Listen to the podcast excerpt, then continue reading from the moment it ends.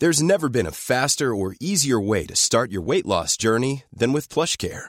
PlushCare accepts most insurance plans and gives you online access to board-certified physicians who can prescribe FDA-approved weight loss medications like Wegovy and Zepbound for those who qualify. Take charge of your health and speak with a board-certified physician about a weight loss plan that's right for you. Get started today at plushcare.com slash weight loss. That's plushcare.com slash weight loss. plushcare.com slash weight loss. There is no better group of plants for flower power than forms of the shrubby potentilla. Hello, and welcome to This Week in the Garden. I'm Peter Seabrook, here to help you with some of your gardening quandaries. Later on, I'll be joined here in the studio by Anthony Tesselaar. Anthony travels the globe seeking out new plants, having first marketed the rose flower carpet in Australia. Our thanks to Mr. Fothergill Seeds, sponsors of this podcast. Great weather this week for chilies and courgettes, melons and cucumbers. They love that hot, really humid sort of weather. And, and if you happen to uh, see Jamie Oliver's recipe in, in the magazine last Saturday for chilies and courgettes, I can tell you that with the courgettes, they need a lot of feeding and watering. Don't let them get dry. And if the weather does turn a bit wet, then you need to watch the flowers on the end of courgettes. If you leave them in place as they die, they can rot and the rot spreads back through the developing courgette. So just keep an eye on that and as soon as the petals shrivel, just tear it cleanly away. My congratulations this week too to Hawksmill Nurseries who got the GIMA Award, that's the Garden Industry Manufacturers Association Award, for the best plant seeds bulbs introduced in uh, 2017 2018. And it was for their plant Salvia Pink Lips. You know, those salvias are really fantastic things, they flower non stop. And the red lips is very popular, so now we have pink lips with uh, aromatic foliage. The bees and butterflies love it. It'll grow to about 90 centimetres high and a 60 centimetre spread, and you should begin to see it come on sale into retail nurseries and garden centres in the very near future. Your last chance too to sow peas. Uh, I'm sowing the variety Terrain and Eddie. Both of them are mildew resistant, and they're the kinds. Oh, and also uh, in the paper next Saturday, we've got the Polyanthus seedlings crescendo. They're the best. Really lovely stout stems, tremendous size of flower, great colour. So uh, that's an offer to watch out for. I saw an interesting headline in the paper this week. Uh, Tesco selling 180 tonnes of UK grown apricots. Apparently, there's eight growers in Essex, the Isle of Wight, and Kent now growing apricots, and it's been a very good year for them. And I can say it as our tree at home in my garden has yielded 52 pounds of apricots from one tree. I'll tell you, I've been making jam, apricot crumble, apricot tarts. We've had apricots fresh, and we got a great big lot in the uh, deep freeze, and pretty well everyone up and down the street has to have a punnet of apricots. But we're just about done. But there is a problem because right alongside it, I've got a new, or new, seven or eight year old now, plum from Eastern Europe. It's absolutely loaded with plums. In fact, one big branch has broken under the weight of them. I should have had it propped up. We're going to switch from a surfeit of apricots to just masses and masses of plums. Get ready, people. There'll be punnets of plums on the way to you wherever I walk and spread. But staying on the fruit subject, now's a good time if you've got some really healthy strawberries to start to uh, root a few runners. The best way to do it, I think, is to get a three and a half inch, nine centimetre pot, fill that up with a nice bit of uh, universal potting compost, ordinary potting compost, half bury the pot in the soil alongside the mother plants, and then push the runners with the little roots just starting to form into the compost and give those a really good watering having the pot sunk in the soil means they won't dry out quite so quickly because you do need to keep that compost damp. And really in a very short time, certainly three weeks, they will have rooted nicely and you'll have new runners ready to plant out either a new bed or you can pot them on and then uh, leave them in the pots over the winter outside bring them into a cold frame or greenhouse or something next February, March, and you'll be picking strawberries off those new plants by the end of May next year. Now, if you've got a small greenhouse or a polytunnel, then crops like cucumbers will be growing at one hell of a rate.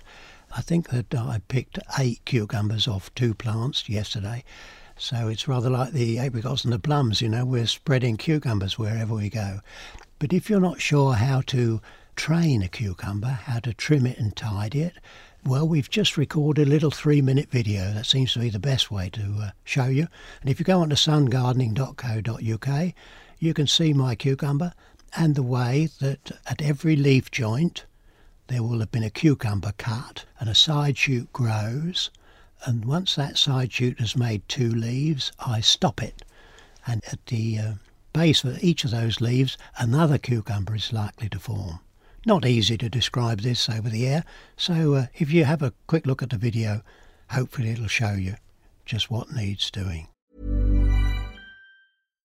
If you're looking for plump lips that last, you need to know about Juvederm lip fillers. With Juvederm Volbella XC and Juvederm Ultra XC, your lip look, whether it's subtle or bold, can last up to one full year with optimal treatment and no additional maintenance. Find a licensed specialist and see if it's right for you at juvederm.com today. That's J U V E D E R M.com. Add fullness to lips in adults over 21 with Juvederm Volbella XC or Juvederm Ultra XC. Do not use if you have severe allergies or a history of severe allergic reactions, or if you're allergic to lidocaine or the proteins used in Juvederm. Tell your doctor if you have a history of scarring or taking medicines that decrease the body's immune response or that can prolong bleeding. Common side effects include injection site redness, swelling, pain, tenderness, firmness, lumps, bumps, bruising, discoloration, or itching. As with all fillers, there's a rare risk of unintentional injection into a blood vessel, which can cause vision abnormalities, blindness, stroke, temporary scabs, or scarring. For full important safety information, visit juvederm.com.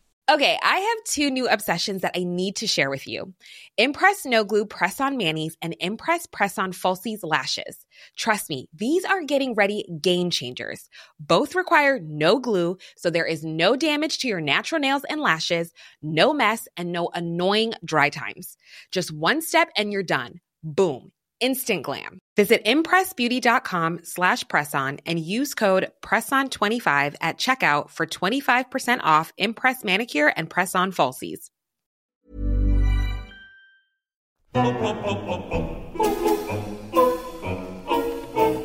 We got a very special guest from, uh, shall we say, down under, Mr. Anthony Tesselaar.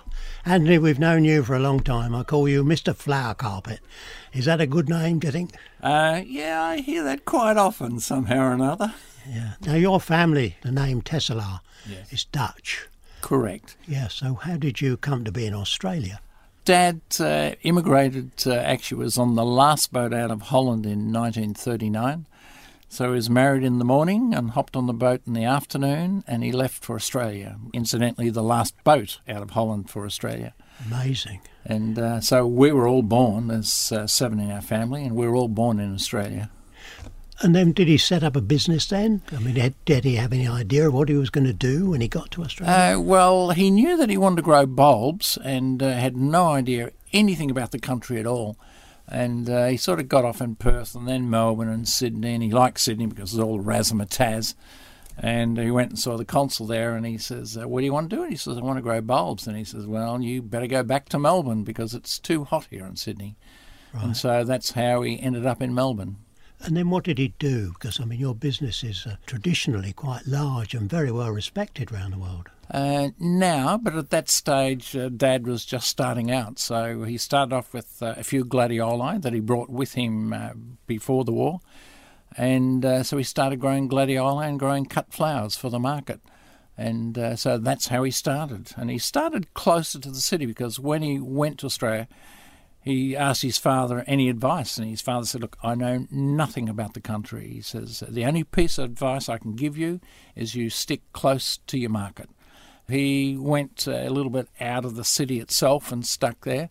And then after the war, he found out that, gee, uh, where he was wasn't really that far out because once you get out there and see your surrounds, it's often not as bad as you think.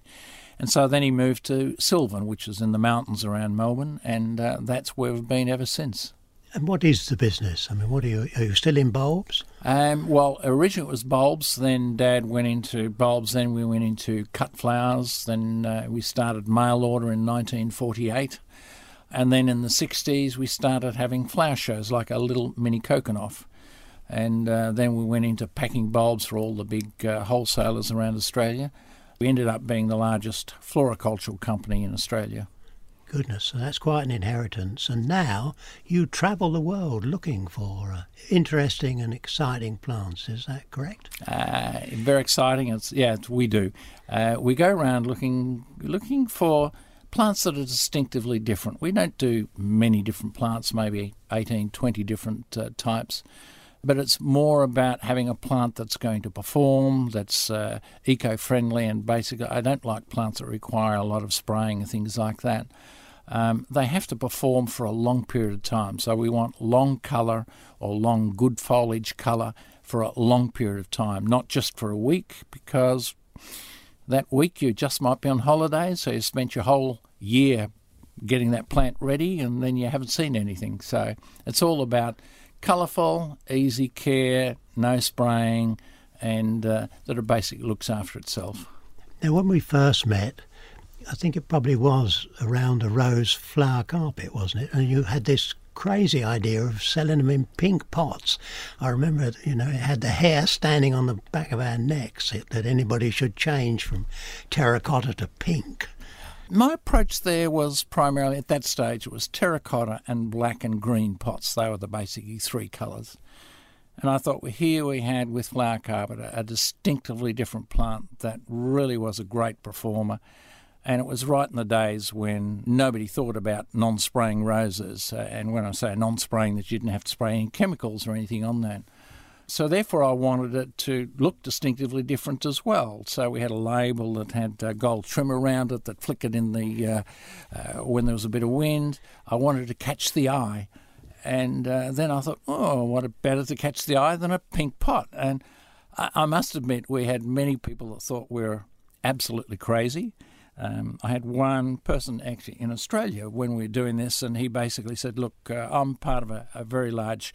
garden centre chain, and uh, we want to order 50,000, which was a huge amount even for them at that stage. Of one variety. Of yes. one variety, Yeah. uh, considering that most they'd ever sold of a single variety was 10,000. So he wanted to take 50,000. We said, they're coming in pink pots. And he says, no, no, that's, uh, that's definitely not going to work. I said, well, we had thought about it. And I said, yeah, we're going to do it in pink pots because that's part of this branding and setting it apart. He said, well, if you do that, I'm going to cut my order right down to 5,000. Oh, that was a tough call. so we thought, gee, what are we going to do? And we thought, no, we're going to stick with our principles. And that was the principle, and that was what we're going to do. So we said, no, we're staying in the pink pots. And he said, that's okay. I've just canned the order, and it's only 5,000. End of story. So uh, we released it, and uh, it was a great success. And uh, he later told me it was his worst ever mistake that he ever had in the gardening industry. It's nice to be right, isn't Uh, it? yes, Casey, that's good. And, and the rose, I mean, right at our front gate, Mm-hmm. I have one plant of the original flower carpet pink, still growing, making a magnificent show. I mean, it must be what, 25, 30 years? Yeah, it was released here in about 1994. Yes, Yeah. over 20 years. Yeah. Growing against a yew hedge, so it's really got some fierce competition. And it, it's, I think it's fantastic. Uh, yeah, we've got this- in our trial gardens. We trial plants for many years. We don't do a one or two year trial. Um, so most plants, before we release them, have at least five years trials because you can have a good sunny season or a good cold winter or something, but we want to go through all different seasons. And we've had uh, rose breeders that come into our trial gardens. They've looked at the plant that's by us 30 years old, and uh, we just cut them back. We either trim them a third, cut them in half, or cut them to ground level each year in a different way. And uh, in spring, they come out just looking totally new. And this rose breeder come in, he says, uh, "When did you plant that? Two years ago?" And we said, "No, that's 30 years old." And he said, "That can't be. It can't look so good." After 30 years, and I said, Well, that's what it does, and that's what we look for distinctively different, really tough plants. Amazing. Now, on this trip to Europe, where have you been and what have you seen? Came into uh, Holland uh, from Australia. Uh, we went through the flower trials, had a look at the flower trials in Holland, which were on at that time. Uh, went down through Belgium into Nantes to uh, where they have a huge uh, garden show for the trade. Um, then went through uh, Germany to see the breeder of flower carpet, Noack Rosen, uh, looking at the new material that he is breeding, which is all very exciting. I might be able to show you a picture, but that's as far as it's going to go. And uh, because that's not going to come out for about another three or four years. Well, you know, we like to grow them for at least a year before uh, Absolutely. we, we pass comment on these things. Uh, every breeder has eyes for his own children, doesn't he? When we go and look at a plant, we look at it from the consumer viewpoint. Um, and so often we find breeders haven't got one pair of rose coloured glasses on. They've often got two or three stacked on each other, right? Exactly for that reason. And some of the breeders are not too happy when we go through and say, look, a great plant, but it's not going to cut the mustard, so to speak, because it has to be good, it has to be different, it has to be uniform. Uh, I'm not interested in a plant that just gives one great flush and then it disappears. Uh, to me, that's not what good gardening is all about for the consumer who wants colour in the garden with a minimum amount of fuss and minimum amount of spraying, if any at all, um, because that's really important for us and that's what we look for. And on this trip, is there one plant that uh, sort of shines out, or is, Um, is that a, the kind of question you won't answer on air? I can't say yet, but yeah, because it takes a, a few years to get uh, to trials. But we saw, and I can show you a picture in a minute. Um, we saw uh, some new type of uh, hydrangea for us, hortensia. Um, and said we're at the breeders looking at some uh, new roses that are really way outside the box. And earlier on, I was talking about uh, we have a 25 year approach in everything that we do. And that includes every time I look at a plant, is it going to be good enough for 20 years to sell it? And there's certain plants you think, yeah, that's going to be good for two or three years and it's gone. I like the plant to be available for a long period. It doesn't mean that you want to keep it in the garden for that long. That doesn't matter. Some people do, some people don't. But that if you've had it and your friends have seen it and they want it, that it is available because it is a good, everlasting, top quality plant. And to me, that's important. And generally speaking, we think here it takes six to seven years in practice for a name to become accepted and, and understood. You know, this uh, two or three years for a new variety, it just doesn't work in the uh, average gardener's mind. Uh, You're 100% correct there. The issue to getting it accepted is you have to overcome that uh, that problem, mental problem, thinking, yeah, is this just new or is it a good plant? And you have to see it around and performing in, in the landscape and in the neighbour's garden and all these sorts of things. And you want to start hearing good points coming back that, yeah, this plant is good. And that's why we'll often trial for four or five or six years. We've seen other plants, uh, we discussed earlier a plant that we had that we tested for eight years. I had another plant that we were working through 10 years. And in the end, after 10 years, I thought, I've done enough testing. It was on the edge. It's not going to cut the mustard there either. So we let that go. A lot of time and effort, but to me, the plant itself has to be performing long after we're gone to be good. Now, if I understand uh, the mood in the States, particularly, the throwaway society is very strong there, and and this uh, British tradition of actually nurturing and looking after things and expecting to get a long life seems to be disappearing. Is that your opinion around the world? Uh, for plants people, no, but for the consumer, because plants people don't buy plants, they only grow them and sell them and try and introduce them. It's the consumer that really is the factor about anything that any of us do in the plant industry. And we have to be cognizant of how um, the norms are changing. Fashions change very fast. People buy a new pair of shoes today, and next year they might wear them, they might not wear them. They'll buy something else. Same goes with clothes and everything.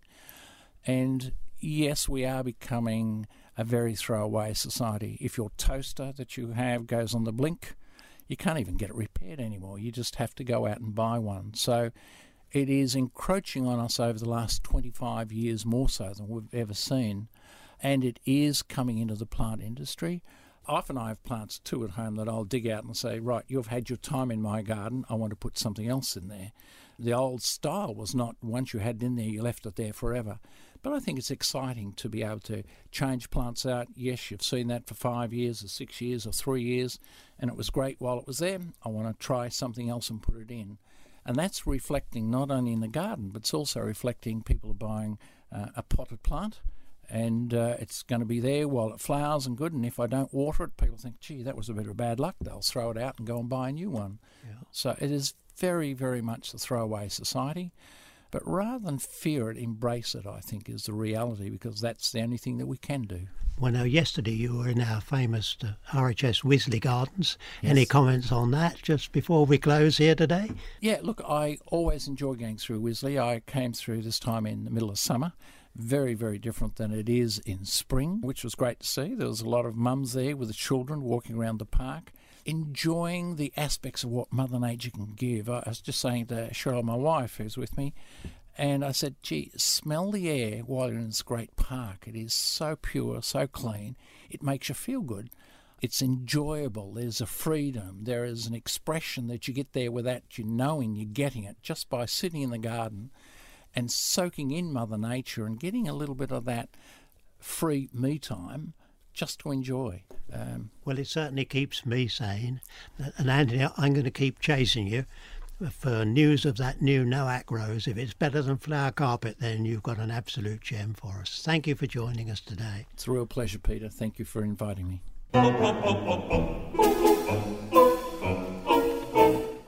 Out and about this week, somebody said, uh, Would it be all right to plant their callistemon, the bottlebrush plant, from a pot into the garden at this time of year? And I said, Yes, it was. It would be fine. You know, the uh, bottlebrush will certainly take some heat.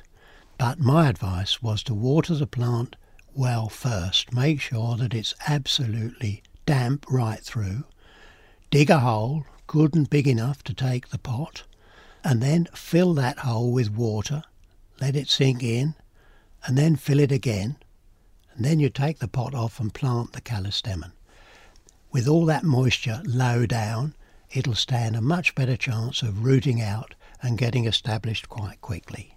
Looking down the GTN Garden Trade News bestsellers, some of you, if you were listening earlier, we had an interview with Trevor Pfeiffer, who uh, brings up the top 50 selling lines each week, I noticed that spring onions have suddenly become very popular. Uh, in the last week or two in uh, June and early July, lots of people were buying a spring onion seed. I thought that was quite interesting. And the uh, sale of smaller bags of compost have suddenly increased.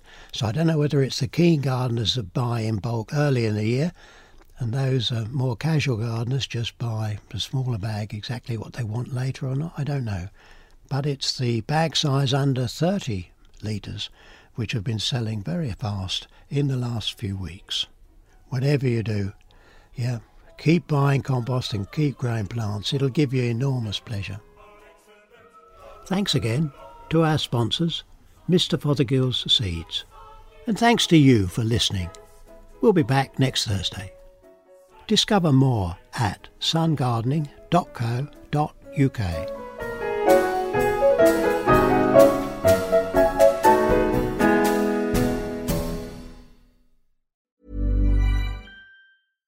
Ever catch yourself eating the same flavorless dinner three days in a row?